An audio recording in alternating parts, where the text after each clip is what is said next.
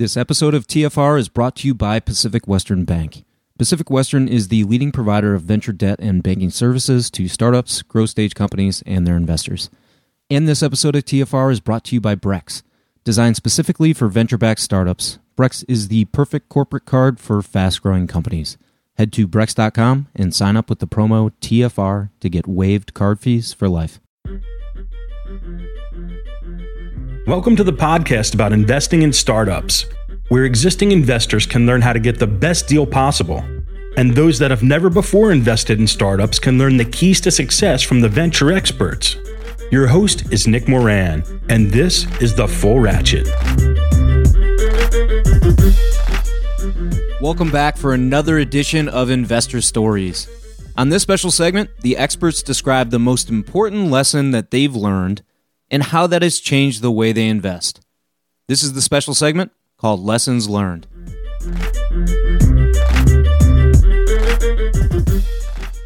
On today's special segment, we have Aydin Senkut of Felicis Ventures. Aydin, can you tell us a story highlighting a critical lesson that has changed the way you invest? You know, one of the things that I have seen from companies that have succeeded versus companies that have not, honestly, the differences are very very small and a very narrow small group. And one of them is is the speed of iteration. So one of the main core value we have as a firm is learning and adapting rapidly. So one of the things that i have seen over and over again and we make close to 300 investments is that the companies that succeed assuming that it's a good market and the product is truly differentiated move really fast and iterate and improve their products at kind of world class level. If you know most people do it in a month they will do it in a week. If people do it in a week they will do it in a day. Yep. and if most people do it in a day they will do it in hours. So we found that to be the most critical aspect. The second thing that i learned is just again product and storytelling.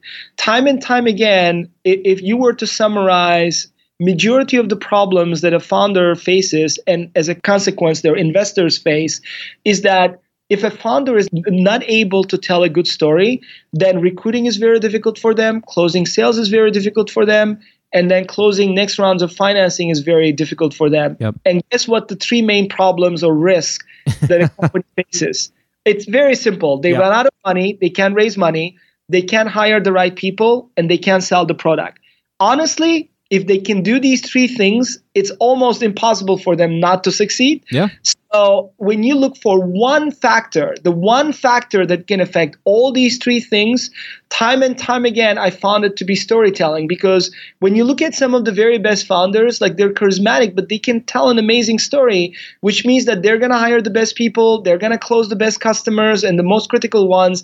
And they usually, and I'm not saying this is a guarantee, but they're going to have a much easier time in fundraising compared to many others. So we found that to be a very critical element that we religiously look for.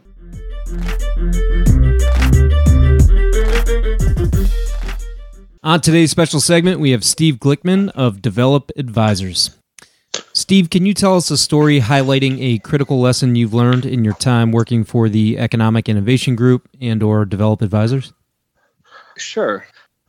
I think one of the more, more interesting stories is how ultimately the opportunity zones legislation got passed and how you find allies in strange places and you find, you know, interesting outcomes from from some pretty tough events. So in August 2017, we were at a pretty critical juncture point in this program. At the time, Republicans were ginning up uh, their tax reform legislation and we saw that as an interesting vehicle for opportunity zones because it's very tough to get stuff passed. But it was tough to get it included because the whole gist of the tax reform bill was to simplify the tax code. And this was going to create a new complex program. And then, you know, in August were the the Charlottesville protests and the neo-Nazi march and the, the violence that occurred as a result of all of that um, obviously a, a pretty terrible event in recent U.S. history. You know, President Trump, you know, responded to it by calling up Tim Scott, Senate Republican senator from South Carolina, uh, and now the only Black Republican member of the Senate, and also our chief champion of the Opportunity Zone legislation. He partnered with Cory Booker, now obviously a presidential candidate among the Democrats to run against Donald Trump to do opportunity zones. And Donald Trump said, hey, what are we going to do to prevent more of this, you know, violence and more of the breakdown we're seeing in communities, not just what happened in Charlottesville, but what we saw in Baltimore and St. Louis. And it was it was a moment for Tim Scott to to get Donald Trump's attention on uh, the opportunity zone legislation. And he said, well, there's a lot of things you should do, but one thing you should definitely do is support this bill and make sure it gets in as part of tax reform. And I think, like Donald Trump does in a lot of different circumstances. The next day on Air Force One, without vetting it with his staff, as far as we could tell, someone asked him a question about whatever, and he said, I, I think ignored the question, but said, you know what we should do? I'm, I'm going to endorse this opportunity zone legislation. We need to get it passed. And that public statement on Air Force One helped give it momentum to get in the tax reform bill, which wow. Tim Scott was a big champion of. And the result of this, this like, you know, small little part of that 1,000 page tax code got passed into law as the only bipartisan piece, really, of the entire tax reform bill, arguably the only bipartisan bill that was passed at all. Wow. Under Donald Trump. And it, it was because of these strange set of circumstances and strange bedfellows. And I think the broader kind of story from all of that is there are ideas that Republicans and Democrats can get behind together. This legislation had 100 co sponsors, about equally divided among Republicans and Democrats. And if you look at the presidential candidates, at least half of them on the Democratic side have uh, publicly been connected with opportunity zones. Governors and mayors, members of Congress who were co sponsors, people like Senator Cory Booker and others. And so there is recognition that this is a problem we've all got to solve and you know solving it through traditional you know sources and channels through the government or philanthropy isn't enough but it, you know it, it's it's hard to get there there's a lot of things policymakers will admit to privately that they won't do publicly. And this happened to slip through because you know we got a couple lucky breaks along the way.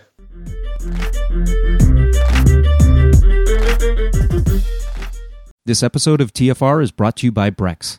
Your startup is going to change the world and the right corporate card will get you there even faster. The brex corporate card for startups offers 10 to 20 times higher limits than traditional corporate cards automated expense tools and huge rewards like four times points back on travel three times back on restaurants, and two times back on recurring SaaS spend, and all with no personal guarantee. Sign up at Brex.com and get waived card fees for life with the code TFR. And this episode of TFR is brought to you by Assure. For over three years, New Stack has been raising capital on a deal by deal basis, allowing individual investors to select each startup investment. Assure is the company behind the scenes that powers this process. When we have 10, 20, or 30 angels investing in a startup, we can't put all those folks directly on the startup's cap table. So those investors are rolled into a special purpose vehicle that occupies just one line item on the cap table. And Assure handles all ongoing fees, finances, and K1s for us. We pay a one time upfront fee and avoid all the required yearly admin filings and bills. If you run an angel group, or you would like your LPs to invest in deal by deal sidecars, Go to assure.co slash TFR for 20% off your first SPV. And this episode of TFR is brought to you by Pacific Western Bank. Pacific Western specializes in providing financial services to startups, growth stage companies, and their investors, helping to navigate financial obstacles by providing access to funds and expertise. Pacific Western's customized products and team of venture banking specialists provides a banking experience designed specifically with startups and VCs in mind. If you run a tech company, or if you invest in tech companies, it's strongly advisable that you build a relationship with the folks at Pacific Western. Go to pacwest.com to learn more. On today's special segment, we have Ash Rust of Sterling Road. Ash, can you tell us a story highlighting a critical lesson that has changed the way you invest? Yeah, I had a company that I coached for over a year that had a, a really incredible founding team they were in an, an unusual space, like one of these uh, hot growing markets, but not a very big market. When they came around to raise money, I introduced them to all my network and with a glowing reference. And one of the VCs that I worked with at the time uh, invested in them and then promptly told them not to take money from me. Uh, wow. And the founder agreed with them. And so that was just a lesson in how much money changes relationships. Wow and how you know even after all that time that I felt like I devoted to them and how close I felt the relationship was, I was obviously mistaken uh, because you know money and brand make a big difference in these kinds of situations. So that was a very hard lesson for me, but it's something that I remember very clearly. How does it you know change your approach now, if at all? Well, you know, those kinds of situations where, you know, someone might ghost me for a few months and then try and raise money from me, even if they're a high quality founder, I probably wouldn't be interested in that situation is a good example because like if there's an indication that the money is more important than the relationship, then I won't be that interested. Uh, when anyone articulates that clearly, then I, I take that warning basically. What about the, you know, the referrals to larger investors in your network that you know potentially could take the whole round. So you know if people i have no problem doing that but if people behave badly or you know don't respect the relationship in some way then obviously I, I, just keep a record of that. I usually just have a simple sort of three strikes rule. If some if i get multiple bad reports from founders about a particular investor i've referred or if they behave badly or something like that then you know or if um, then yeah just one or two of those times and then it's uh, i would probably won't be able to send them anymore. Yeah yeah, we we had a similar situation with a we were leading the round for a startup, and uh, I made a bunch of introductions to help him fill out his first million dollar round, and two two of the introductions I made actually suggested to the founder that they take the entire round and that the founder shoved me out. now, fortunately, he didn't take them up on that offer, Thank goodness. But uh, yeah, those those people are no longer in my network. They don't they don't get referrals. Yeah, it's uh, and I wonder. I, I mean, I, I can't imagine you're the only person they've ever done that to. So I wonder how long those kinds of patterns of behavior can realistically last. Again, having lots of money under management makes a big difference, of course, yeah. because some people just need the capital. But you know, in venture capital, everybody talks so much that these stories just travel. They do. They do. Money speaks but I've heard from many other people since that happened. You know, I've heard mixed reviews on these firms. yeah, absolutely. I mean, I, I've always been surprised at how much reputation does and doesn't matter. I've seen it where a found, I've told a founder that someone, uh, an investor I'm, you know, that they want to talk to that potentially take money from, uh, you know, has been engaged in potentially criminal activity, and they're like, you know, I, I just really need the cash. And then on the other side, I've had founders who were I thought really needed money, and I've tried to introduce them to a fund, and they're like, you know what, I've heard bad things about these guys, and I'd rather not take money than take money from them. Mm-hmm. I wish there were more, you know, more founders that behaved like the latter. Yes, indeed. I mean, of course, but again, we're biased, right? We're not in the thick of it with with yeah. payroll to make. yeah, good point.